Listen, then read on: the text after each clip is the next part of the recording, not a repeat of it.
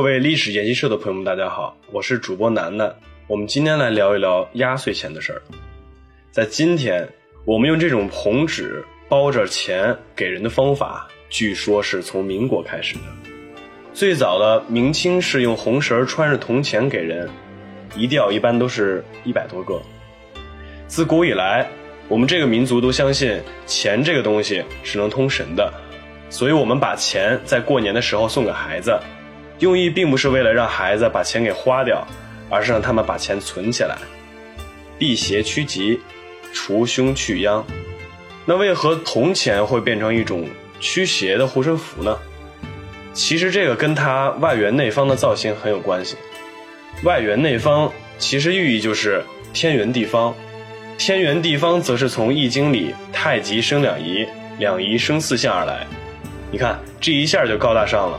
所以钱能通神，这意思在后世是一种调侃，但在古代却真是有人相信的。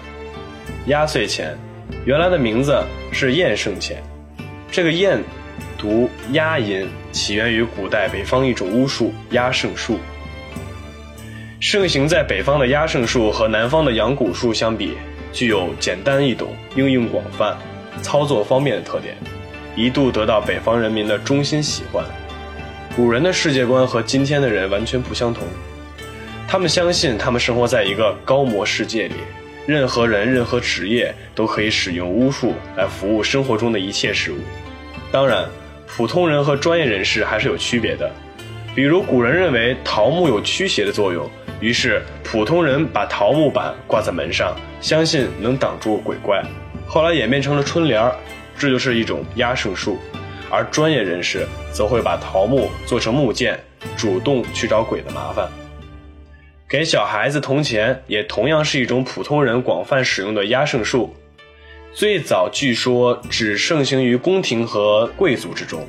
赠送的铜钱也不是一般的铜钱，而是刻有特殊文字的纪念币，还分成很多种，比如杨贵妃生子，唐玄宗亲自去看，喜悦之下赐下很多喜儿钱。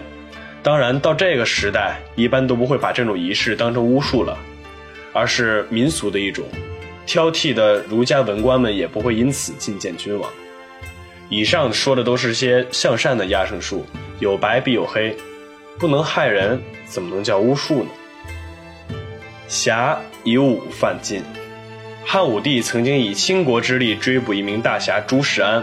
丞相公孙贺终于替皇帝抓住了这名大侠，不料这位大侠却在监狱里反咬一口，举报丞相公孙贺之子在皇帝专用的池道下埋藏木偶人，用压胜术诅咒皇帝。这件事查实之后，宰相全族被灭不说，不仅如何，汉武帝还发现一些女巫来往于宫中，教宫中女子躲避灾难的方法，在每间屋里都埋上木头人。进行压胜术仪式，因相互妒忌争吵，就互相告发对方诅咒皇帝。汉武帝大怒，将被告发的人处死。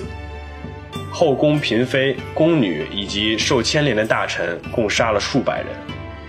汉朝皇帝对巫术的恐惧，造成了一场全国性质的猎巫行动。皇帝的使者带着熟悉的压胜术的巫师，在全国巡逻。逮捕了那些用巫术害人、夜间守兽柱及自称能看见鬼魂的人，据说在全国因此被杀的人超过数万。最后居然还怀疑到皇太子身上，造成了忠于皇帝和忠于皇太子的军队开始内战，最后事件以皇太子自杀而告终。这就是汉朝著名的巫蛊之祸。还有些压胜术广泛应用于各种行业里，在古代。如果你建造房屋后没有给匠人足够的报酬，那么木匠们很可能在你的门梁上藏上一只碗或者一只筷子，于是你家以后就穷神附体，后代甚至要行乞为生。还有将七口钉藏于梁柱的内孔内，你家的人口会永远保持同一数目。如有添丁或娶媳，其他人丁必会离家或离世。以上都是成书于明代、盛行于工匠的职业手册《鲁班经》中记载的验圣术。